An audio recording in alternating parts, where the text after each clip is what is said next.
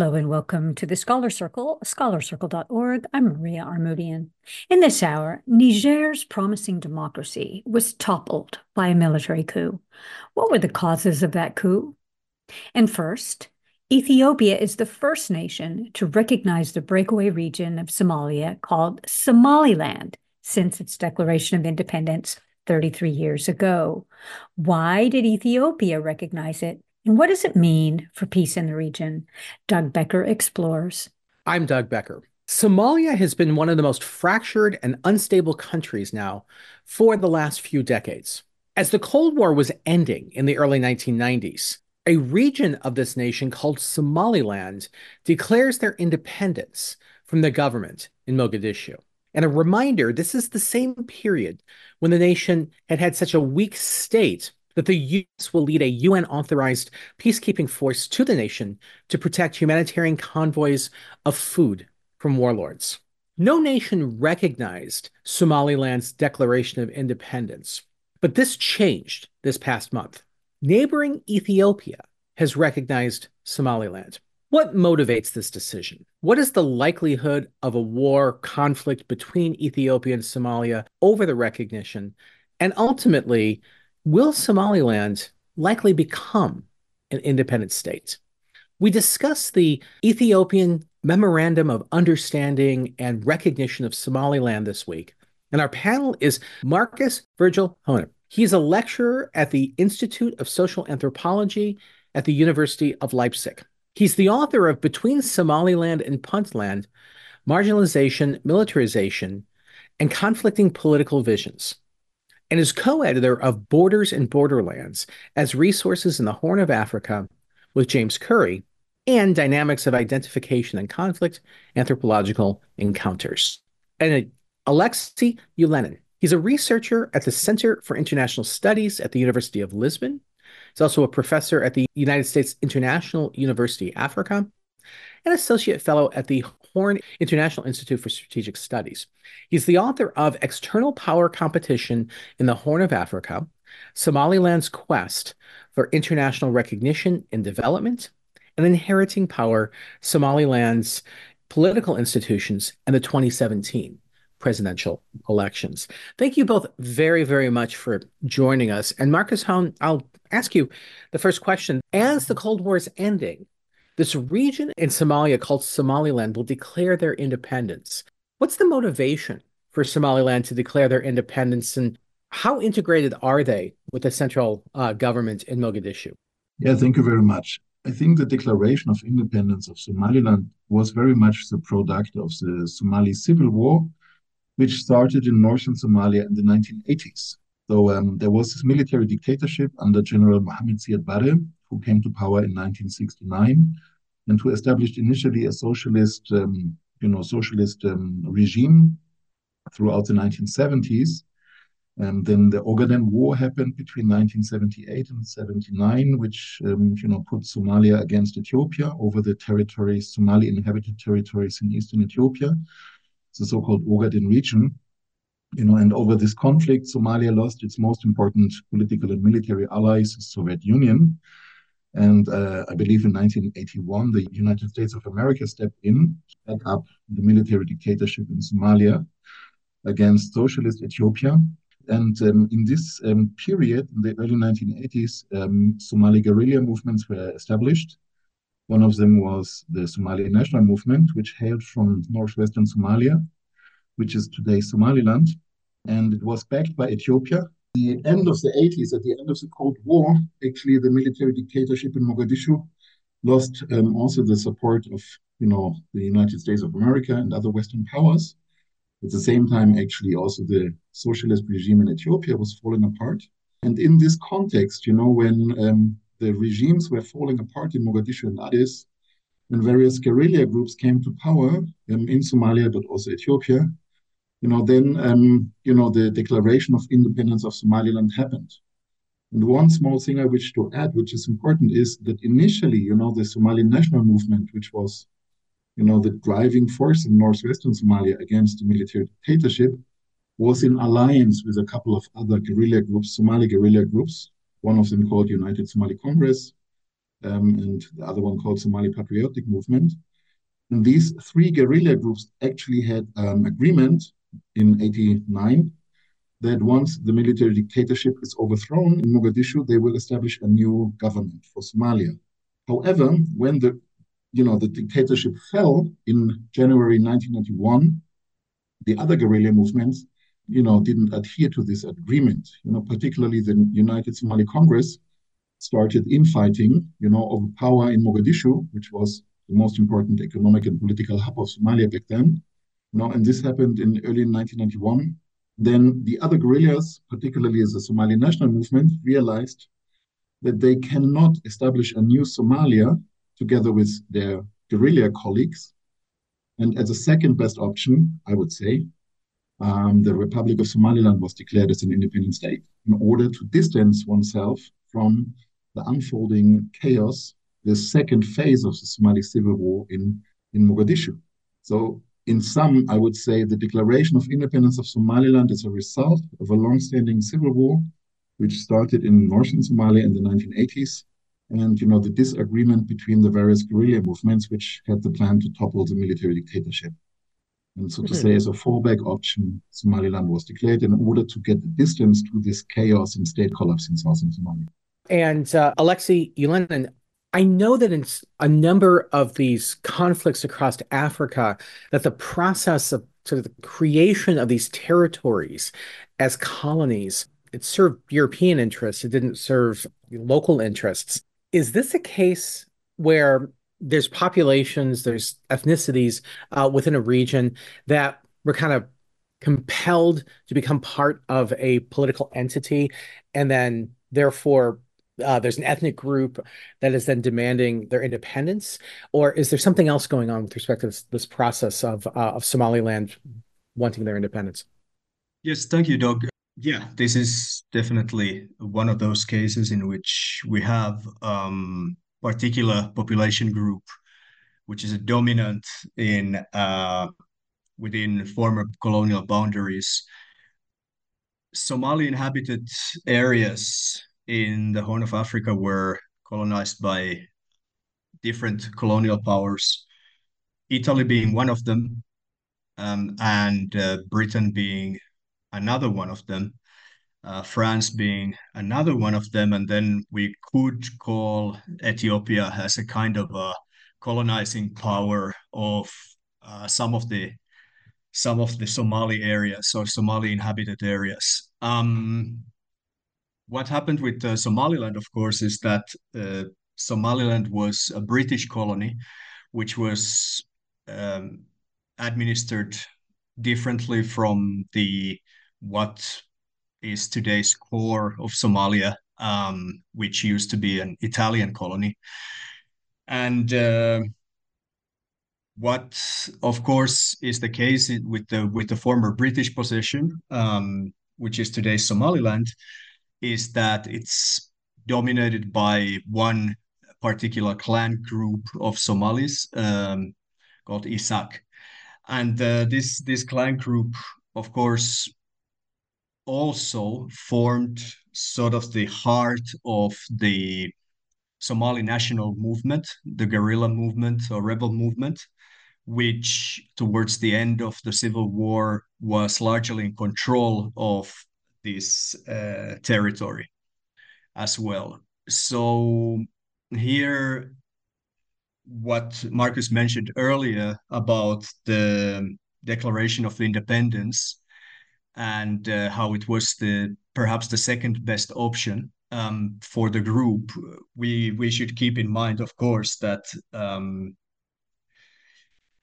SNM was largely in control of uh, what used to be the British Somaliland area or territory.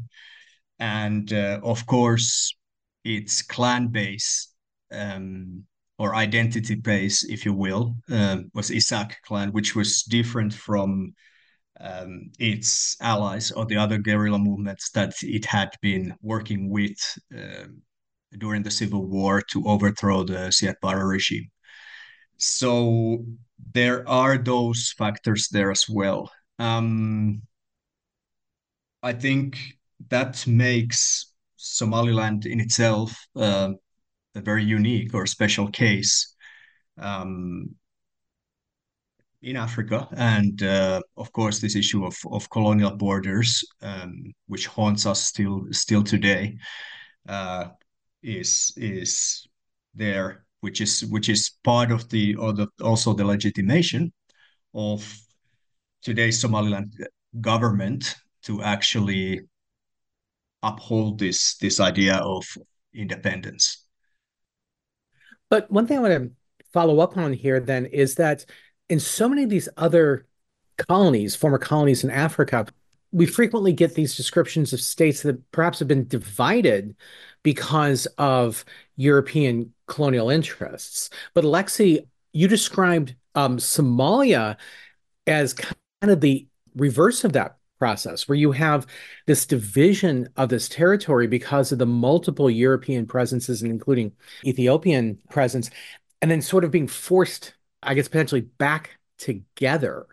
So Somalia, am I correct in this that Somalia seems to be kind of the opposite of a number of African uh, colonies?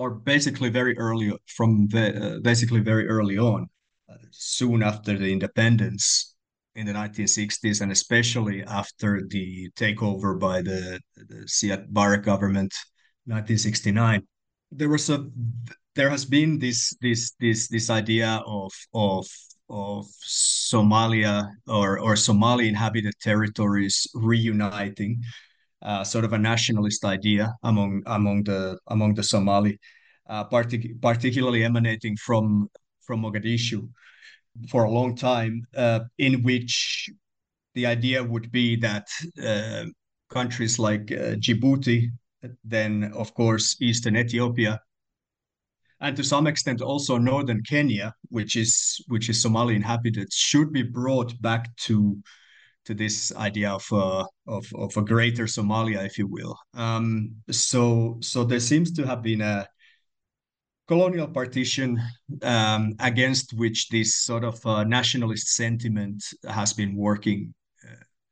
Uh, um, and and and uh, of course the Ogaden War, which Markus mentioned, is is one of the manifestations of the attempt to particularly uh, join by force um, parts of eastern Ethiopia, which are Somali inhabited, to to to to Somalia proper, so to speak.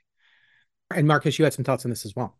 Thank you very much. Uh, one thing which should be clear is that Somalis is considered to be one ethnic group regardless where they live in the Horn of Africa, in eastern Ethiopia, or northern Somalia, Somaliland, southern Somalia, northwestern Kenya, or even in parts of Djibouti.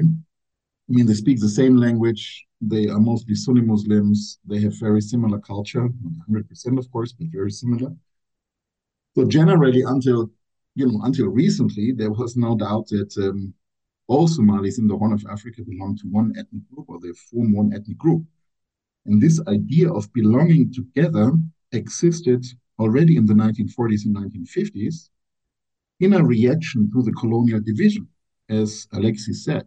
Now, I mean, between French and Djibouti, Fr French Somalis in Djibouti, Ethiopia, Eastern, uh, Eastern uh, Ethiopia, Somalia territories, Northern Kenya, and Italian and the British territories. So there was this very strong drive of unification along ethnic lines let's say after the Second World War, you know, and this drive actually emanated from all over Somalia and particularly also from the territory which is today Somaliland. In Hargeisa, which is the capital of Somaliland, there was a strong sentiment of unification of all Somalis under one government. And when, you know, then, you know, on 26th of June, the British territories became independent um, on the provision that they unite with the rest of Somalia with Italian Somalia um, just a few days later on 1st of July. And back then, the politicians who were leading Somalis from the British territories were actually willing and they were actually very strongly pro unification.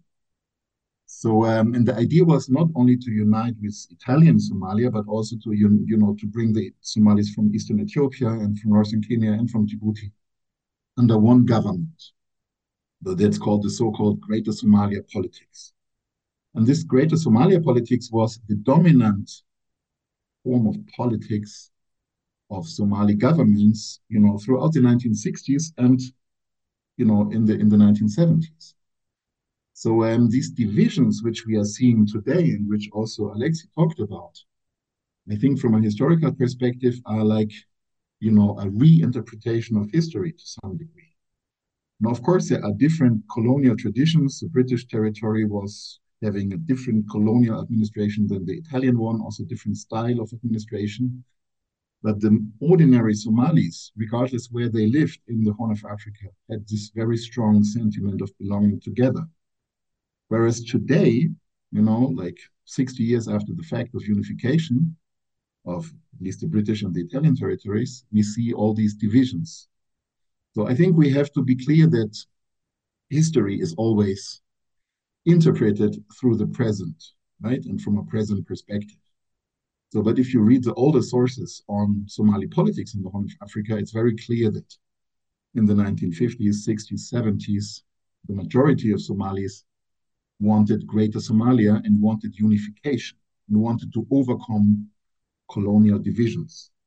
And in this sense, from my perspective, you know, the Declaration of Independence of Somaliland is in a way counter, countering, counterintuitive.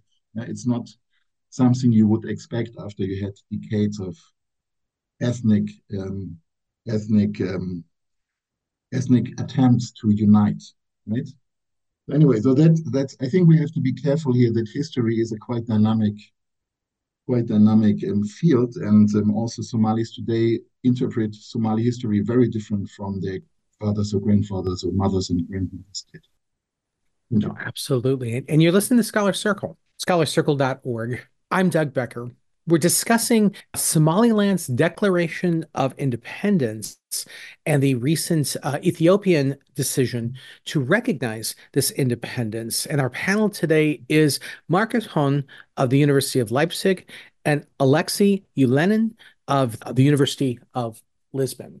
So, to kind of then fast forward to these current decision on the part of Ethiopia, Alexei, I'll, I guess I'll start with you and ask you this. Somaliland declares their independence and no country recognizes it. So I guess one of the quandaries here then are that we have to try to wrestle with. Why does Ethiopia recognize it in 2024?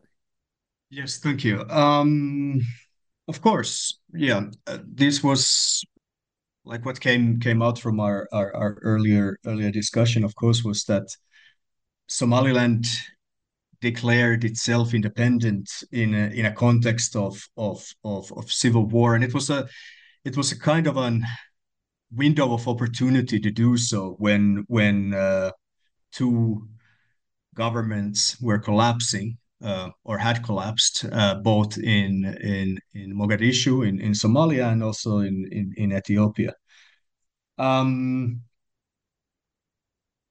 at that point in time, of course, um, the Somali civil war and and and what we would say sort of the lack of central authority continued. Uh, the situation hasn't come become uh, in, in hasn't improved tremendously even today uh, when when when we look at Somalia and and, and particularly the, the the reach of central authority despite uh, decades of state building um, and peace building, uh, it continues to be uh, in a difficult situation. Um, so at that time, of course, when Somaliland uh, declared itself independent, um, it wasn't really a opportune time, particularly for for for outside powers to to to to recognize it. And then we continued. Uh, there didn't seem to be much of interest uh, for that at the time. Um, Ethiopia went ahead um, with a new government after the state collapse. Uh, the Tigray People's Liberation Front uh, took over um, and uh, ruled Ethiopia until uh, 2018, before the current current leadership took over under Prime Minister Abiy Ahmed Ali. Um, but um, there has been this kind of an aspiration uh, for a long time um, in Ethiopia, which is landlocked, to find itself um, sea access or direct sea access. Um, in the early 90s, of course, in the regional context, we we have to recognize that uh, Eritrea was becoming independent, and Eritrea had been dominated by Ethiopia um, for decades, and um, Eritreans had been engaging in a liberation war against uh, against Ethiopia, um, which they effectively won at the time when when Ethiopian regime collapsed in 1991. Um, and uh, long story short, Eritrea became independent, and uh, that also meant that after a few years of that, when when uh, when relations between Ethiopia and Eritrea worsened, Ethiopia lost uh, access to Eritrean ports to the Red Sea. Now, then it went ahead and uh, forged an increasingly close relationship with uh, Djibouti, which is another uh, littoral country on the Red Sea and um, at the Bab el Mandeb. And um, actually, Djibouti has been the main logistics routes uh, for Ethiopian imports and exports uh, since since the 90s. And um, However, this does not provide Ethiopia direct sea access, but but but um, a sort of a lifeline through Djibouti.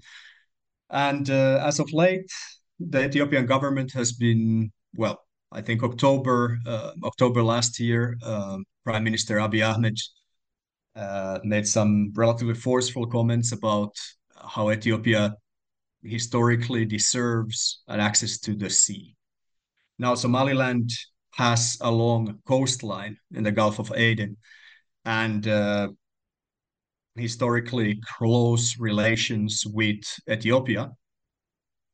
So um, this memorandum of understanding should be actually thought about in this this context, and and Ethiopia, in exchange for sea access, which Somaliland uh, seems to have granted, now um, would actually um, want to consider or take an in-depth consideration to actually finally recognizing uh, Somaliland as a, as a sovereign state.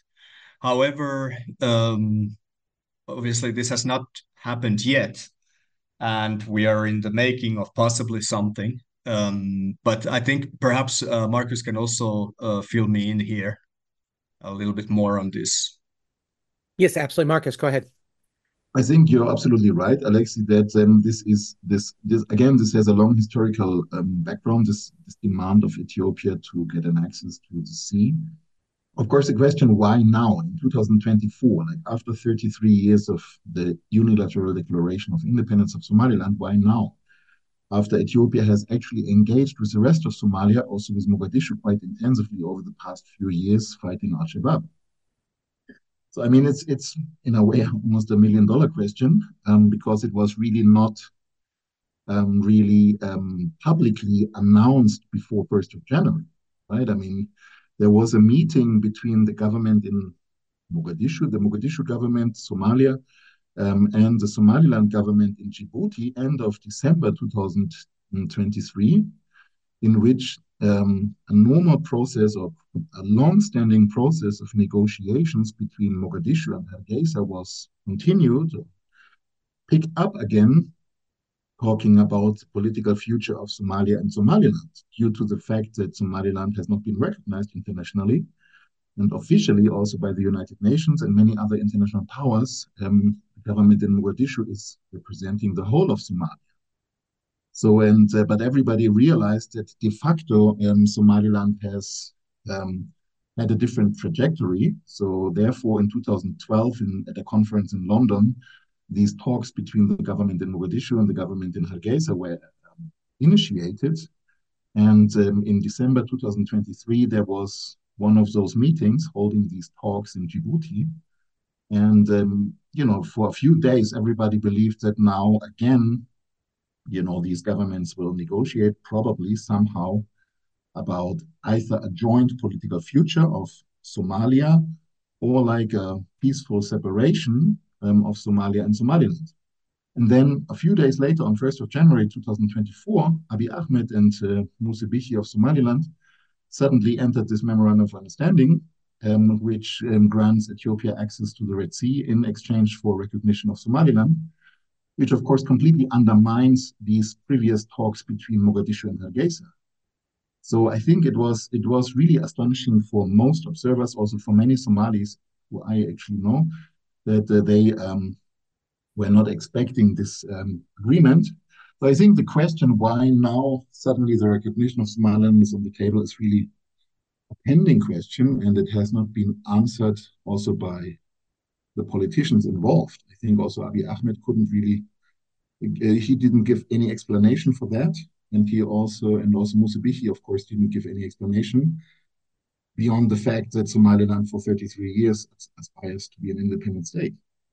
But you know, if you go into the current situation, I mean, one thought I have when I think about this MOU is that Somaliland is currently in a very weak position. The government of Somaliland is in a very weak position.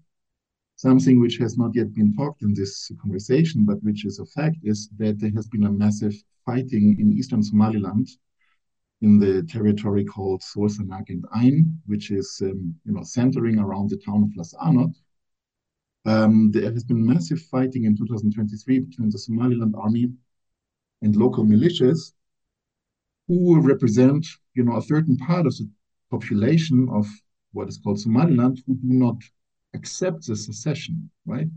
So there was, in a way, a war, a small civil war inside of Somaliland, which um, was undermining the position of the government in Hargeisa to be an independent state.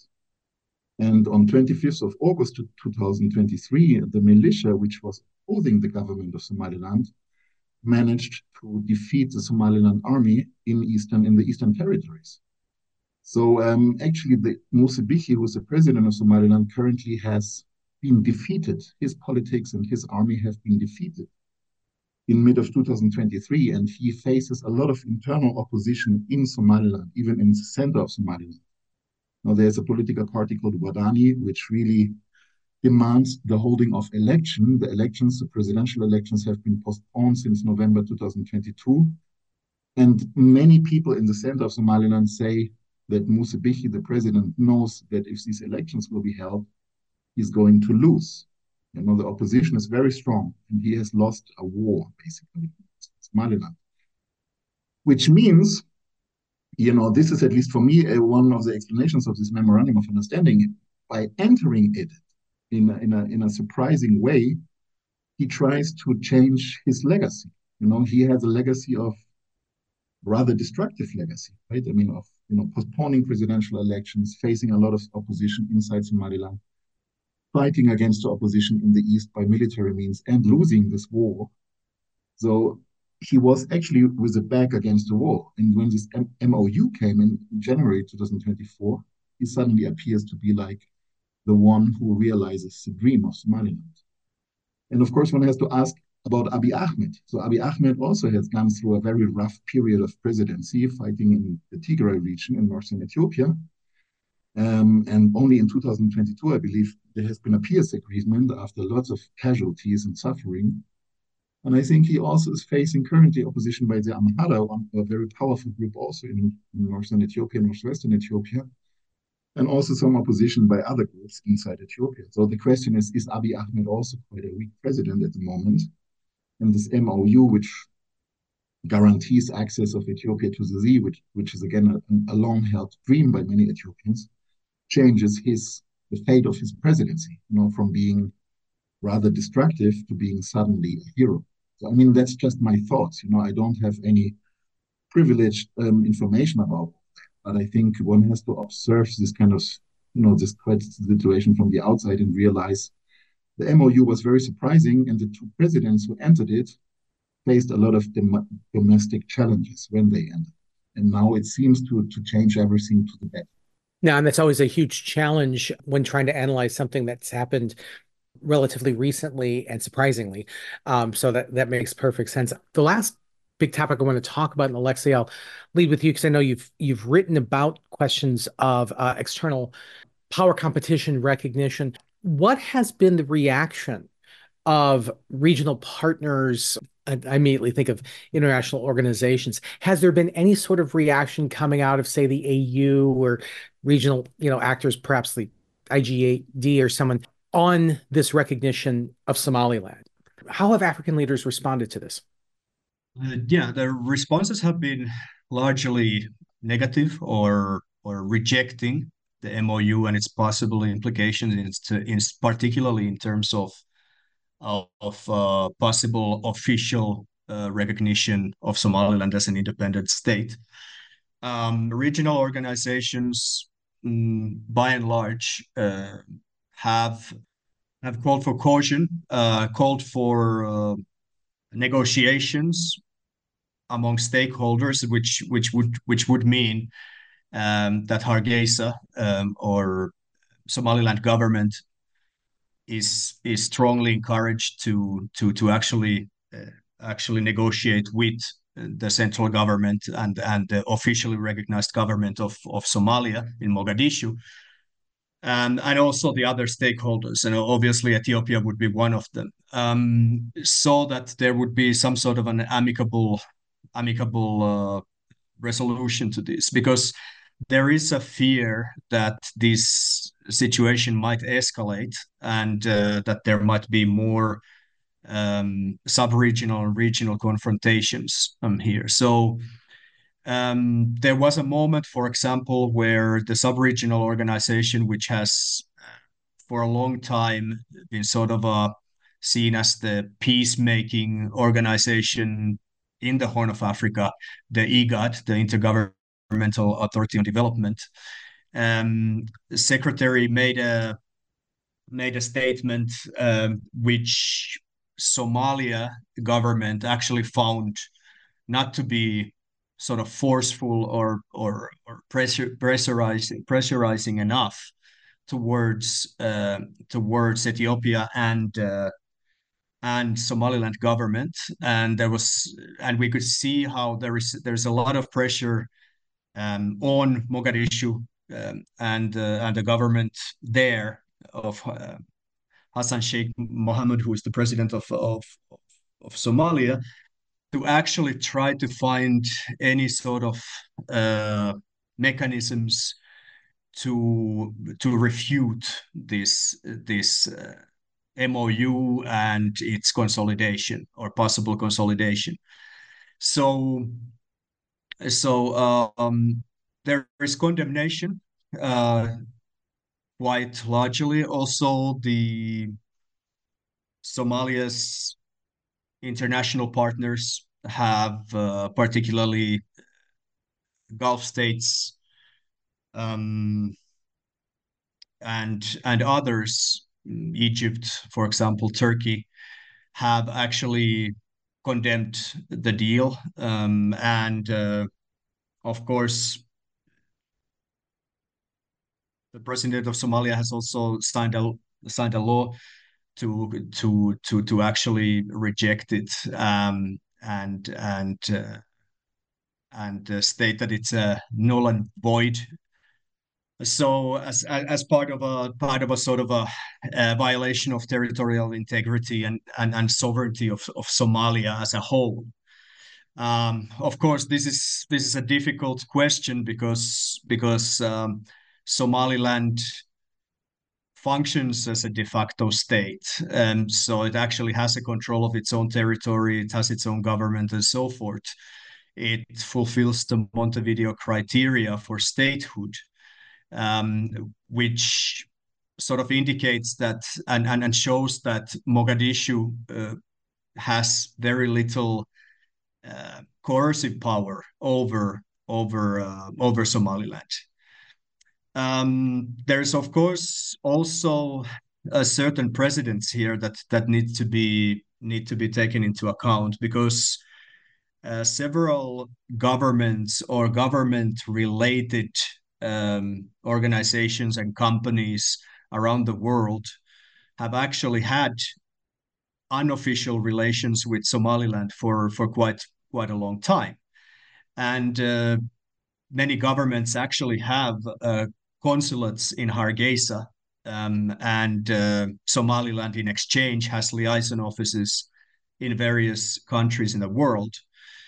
Um, so it has a level of uh, relations which are not now of course official because because Somaliland has not been not been recognized but there have been several business deals for example um, the company Dubai Ports World which which made a huge uh, huge uh, port deal in Somaliland in Berbera and is actually managing the Berbera port in in Somaliland which is seen to become one of the logistics highways, so to speak, for Ethiopia as well.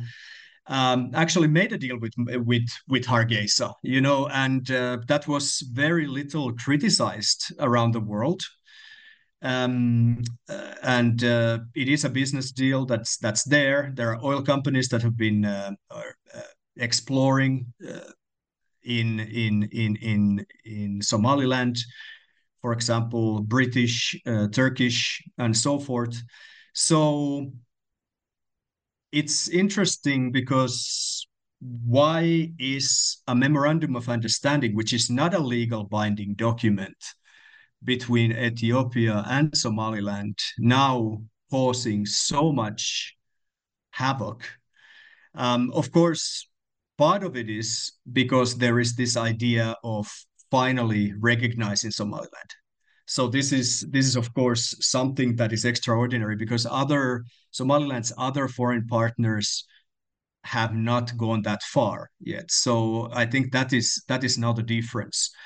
But there are a lot of similarities with with the sort of the business as usual that has been going on over over decades between uh, uh, foreign powers and Somaliland at the same time.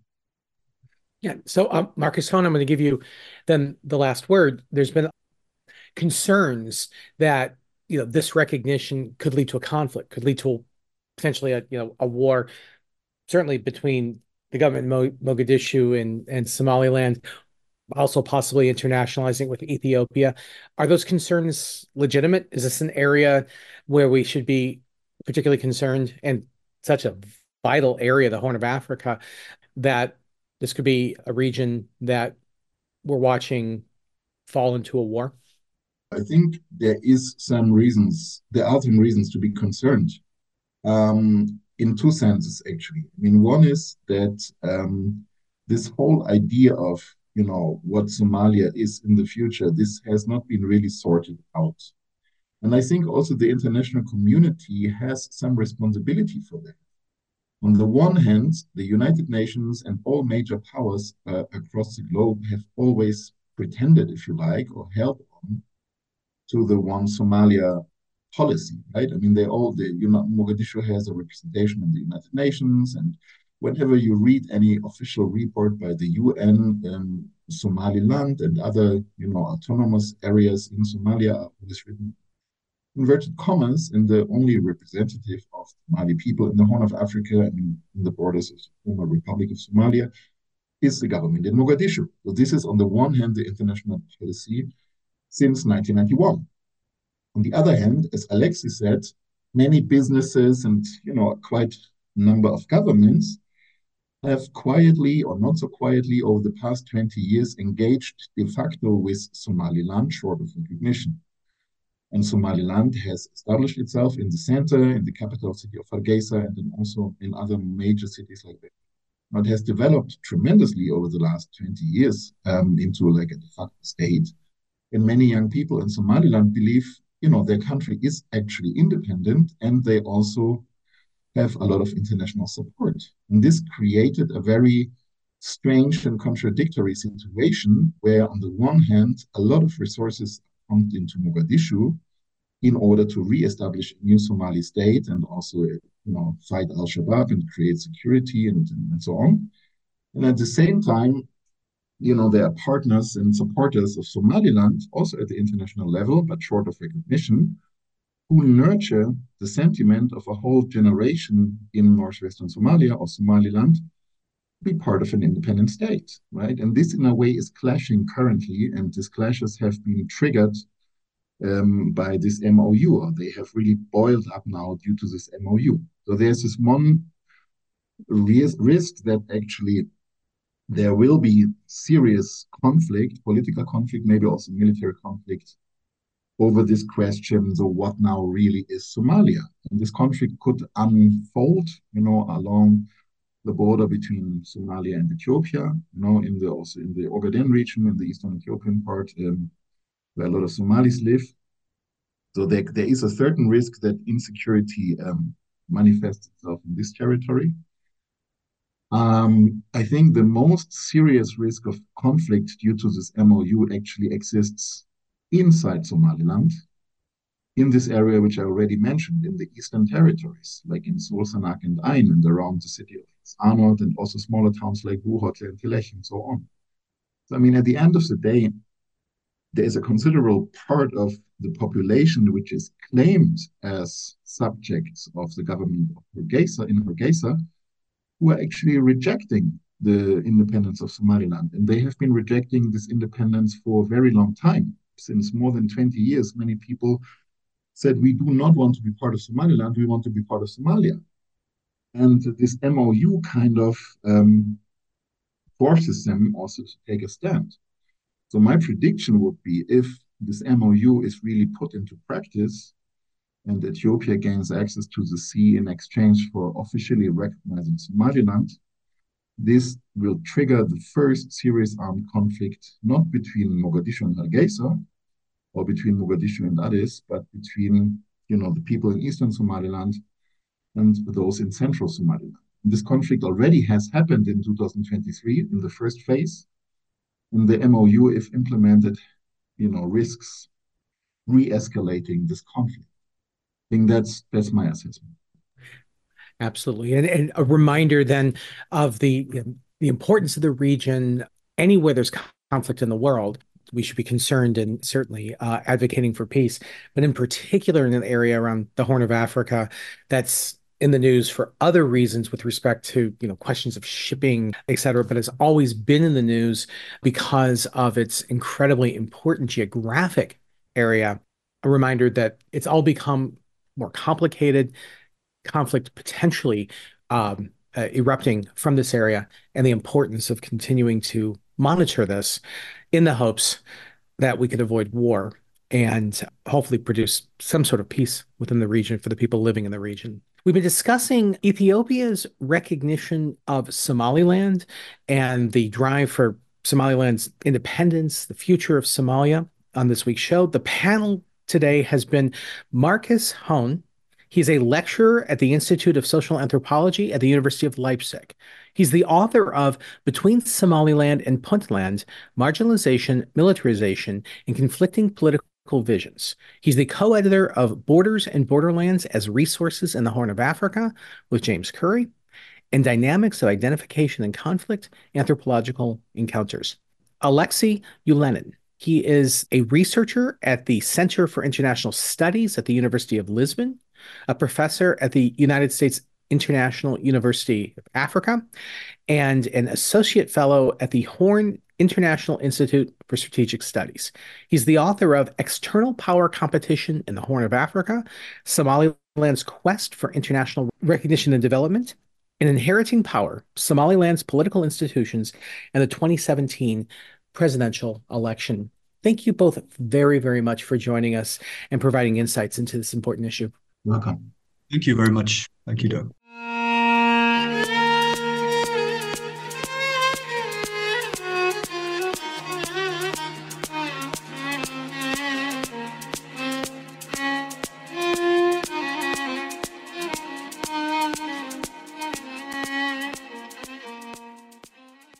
This is the Scholar Circle, scholarcircle.org. I'm Maria Armoudian.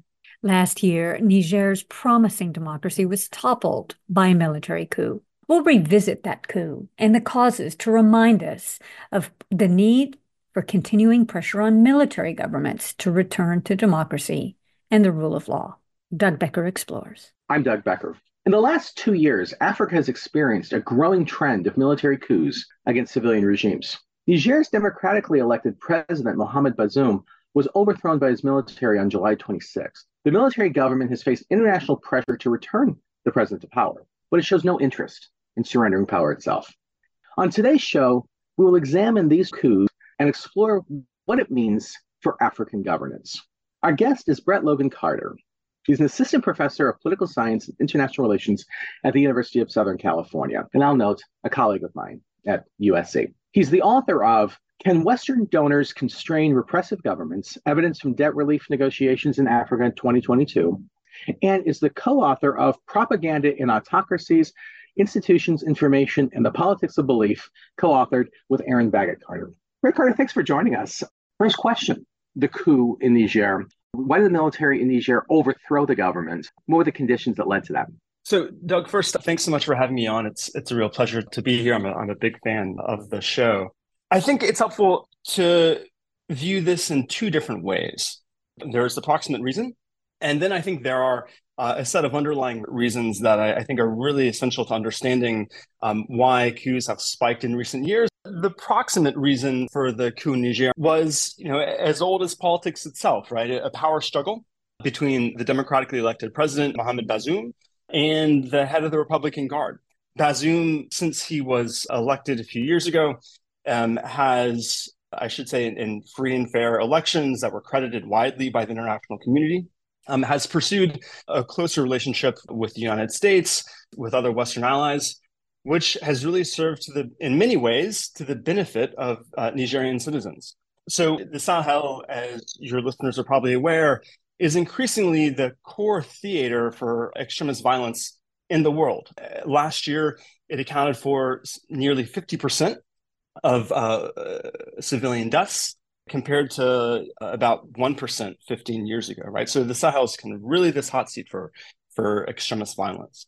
So there was some frustration within the Nigerian military um, about this closer attack with the West, which I should say included uh, an American military base, um, which has some sophisticated drone technology that the U.S. uses for counterterrorism operations across the region.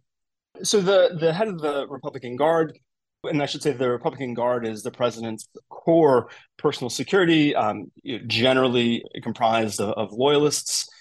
The head of the Republican Guard uh, heard that he was likely to be removed, um, and so preemptively he removed President Bazoum. So that's really the the proximate reason this underlying power struggle. But I think you know there are a set of broader reason, uh, a set of broader factors um, that are really essential to understanding these ongoing events. First, since the end of the Cold War, there's been a marked decline in coups really across the world and certainly in sub Saharan Africa. Whereas you know, the vast majority of Africa's autocrats lost power during the Cold War as a result of elite power struggles, so think coups, civil wars, etc. Since into the Cold War, autocrats have overwhelmingly lost power due to threats from below, right? So think mass protests, think popular protests to abide the results of you know kind of reasonably free elections, popular pressure to abide term limits, right? Presidential term limits. There's a sense that this anti-coup norm is eroding. Um, so starting in about 2020, the rate of coups um, essentially spiked. For the preceding 30 years, uh, since the Berlin Wall collapsed, the rate of coups had something you know like fallen by more than half relative to the Cold War period. It was really remarkable, and more and more failed than succeeded. Equally remarkable, right? So I mean, an, an equally fundamental change relative to the to the Cold War period. That all began in change in 2020. Uh, so the rate of coups has spiked, uh, more succeeding now than failing. Um, and so the, the coup in Niger is you know, one really at this point, you know, uh, across the continent. We could talk about Mali, Burkina Faso, and, and, and a handful of other countries. There are a variety of reasons that um, this anti coup norm took hold after the Berlin Wall collapsed. But I think the most widely accepted explanation is that the international community began to force newly ascendant military dictators to cede power to uh, civilian, democratically elected governments. And so think about it then from the perspective, you know, a would-be would-be military dictator. The risks of coups are, you know, obviously profound. And if the benefits uh, from the coup are uncertain, right, uh, given the fact that one w- might have to cede power soon, then you know again coups become much less attractive. Anyway, so there's really been this um, kind of market decline in the in the anti-coup norm since 2020, which I think is a is a real cause of concern, not just for the U.S. Uh, from a security perspective, but frankly from a humanitarian perspective as well. And I know there's kind of two different audiences that could potentially pressure military governments to surrender power once they launch a coup Western donors and African donors. Actually, I think I want to start with the African setting. I mean, for example, the African organizations, the AU, ECOWAS, you know, for example, had for a long time kind of just treated these these are sovereign issues. We're not going to question who's going to govern. But the last decade, decade and a half at least, it seems like they've become a lot more aggressive, wanting to yeah, absolutely. Um, overthrow the government. Why has that not been successful in this, yeah, this so recent trend? I, I think there are two things to consider. So for a long time, you know, kind of the the core threat that African presidents confronted um, were you know civil wars, secessions, et cetera. And so for a long time, you know, the AU and its predecessor, the, the Organization for uh, for African Unity, the OAU, were overwhelmingly concerned with maintaining borders that that governments essentially inherited upon um, upon independence around 1960 or so. But as the anti-coup norm has receded, um, you know, there's been new concern that African presidents could fall victim to these coups as well. And so consequently, the AU, ECOWAS, other regional institutions you know have become uh, very vocal in terms of condemning them. And there's some real, and I want to I want to emphasize that especially uh, on the AU side, there's some real irony in this. So, for instance, the, the current day-to-day uh, president of the African Union is Moussa Faki. Moussa Faki uh, was for a long time. Uh, Idris Déby's so Idris Déby was the former dictator of Chad, um, who was killed in a visit to a military base about a year and a half ago his son took power, uh, and his son is sort of enmeshed in the same kinds of geopolitical struggles um, that I think are central to understanding uh, ongoing events in, in, Niger and Gabon. Um, in any event, Moussa Faki was uh, for a long time Idris Déby's prime minister and his foreign affairs minister, which is to say that Moussa Faki served one of the continent's dictators who had you know one of the worst human rights records records of economic corruption right so i mean there is something very ironic about you know the au's current leadership in condemning coups, right? I mean, they, they certainly haven't condemned uh, with any regularity, uh, you know, massively fraudulent elections, right? That it just to be, uh, you know, Bazoum's predecessors, you know, Sassou Nguesso, Bongo, and Gabon, et cetera, um, you know, have have organized. So, so I, it's worth underscoring that. But there's also, I think, another angle to this, especially from the ECOWAS perspective, and I think this actually tells us something um, really fundamental about the implications from kind of this current you know, new era of geopolitical competition. So your listeners might recall that in 2017, January 20th, 21st, 2017, Yahya Jammeh, who had ruled uh, the Gambia for uh, roughly the preceding two decades, um, and you know, in the meantime, had again acquired you know among the continent's worst human rights records, a, a horrible record of economic mismanagement. You know, ruled among you know the world's poorest countries. Yahya Jammeh tried to, you know, to, to rig an election. He did so in a very um, skillless way, I suppose, you know, is is the you know euphemistic way of putting it. Remarkably, ECOWAS essentially forced him to step down in favor of his neophyte rival, uh, the current president, Adama Barrow, threatening military intervention. The ECOWAS um, intervention was, uh, in this case, led by Senegal, which borders the Gambia on all three sides, basically because of kind of a you know a, a weird legacy of colonialism. Um, whenever France took Senegal, uh, Britain took the Gambia, um, which basically has like the Gambia River, which provided kind of an entry point into you know into the western part of the continent. Anyway, so so Senegal, the Senegalese government, uh, essentially coordinated the ECOWAS intervention force, forced Jammeh to resign. Now, for the Nigerian coup, the Nigerian government has coordinated this ECOWAS force, threatened to intervene militarily if the coup plotters um, didn't release uh, Bazoum and, and restore him uh, to the presidency. What's fascinating, though, is the extent to which other regional powers, think in particular uh, the new military governments in Mali and Burkina Faso, and also Moscow, have threatened intervention if an ECOWAS force intervened, right? This is a fundamental distinction between what happened in Gam- in the Gambia in 2017 um, and and what's going on now. So so kind of the the broader geopolitical point is that increasingly the African continent is a theater of these proxy kind of influence battles that marked the Cold War, but that then subsided uh, when the Berlin Wall collapsed.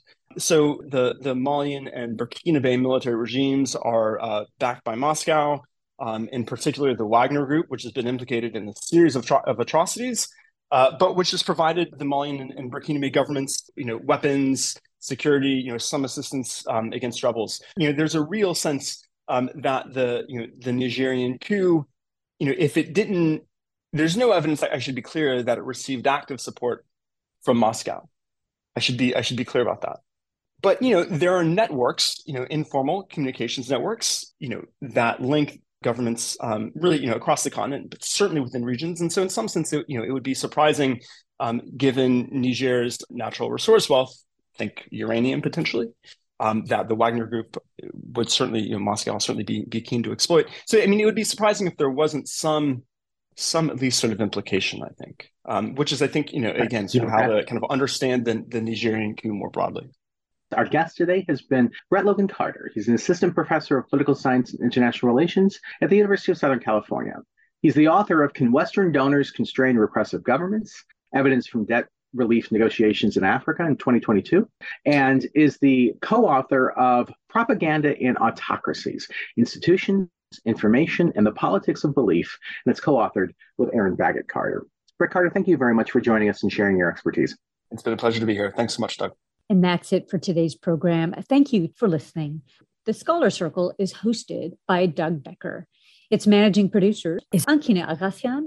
Mehike Chechi is our assistant producer. Sed Dongre is our webmaster and assistant producer. Our archives are at scholarcircle.org, and our podcasts are on Apple and Google Podcasts and iTunes.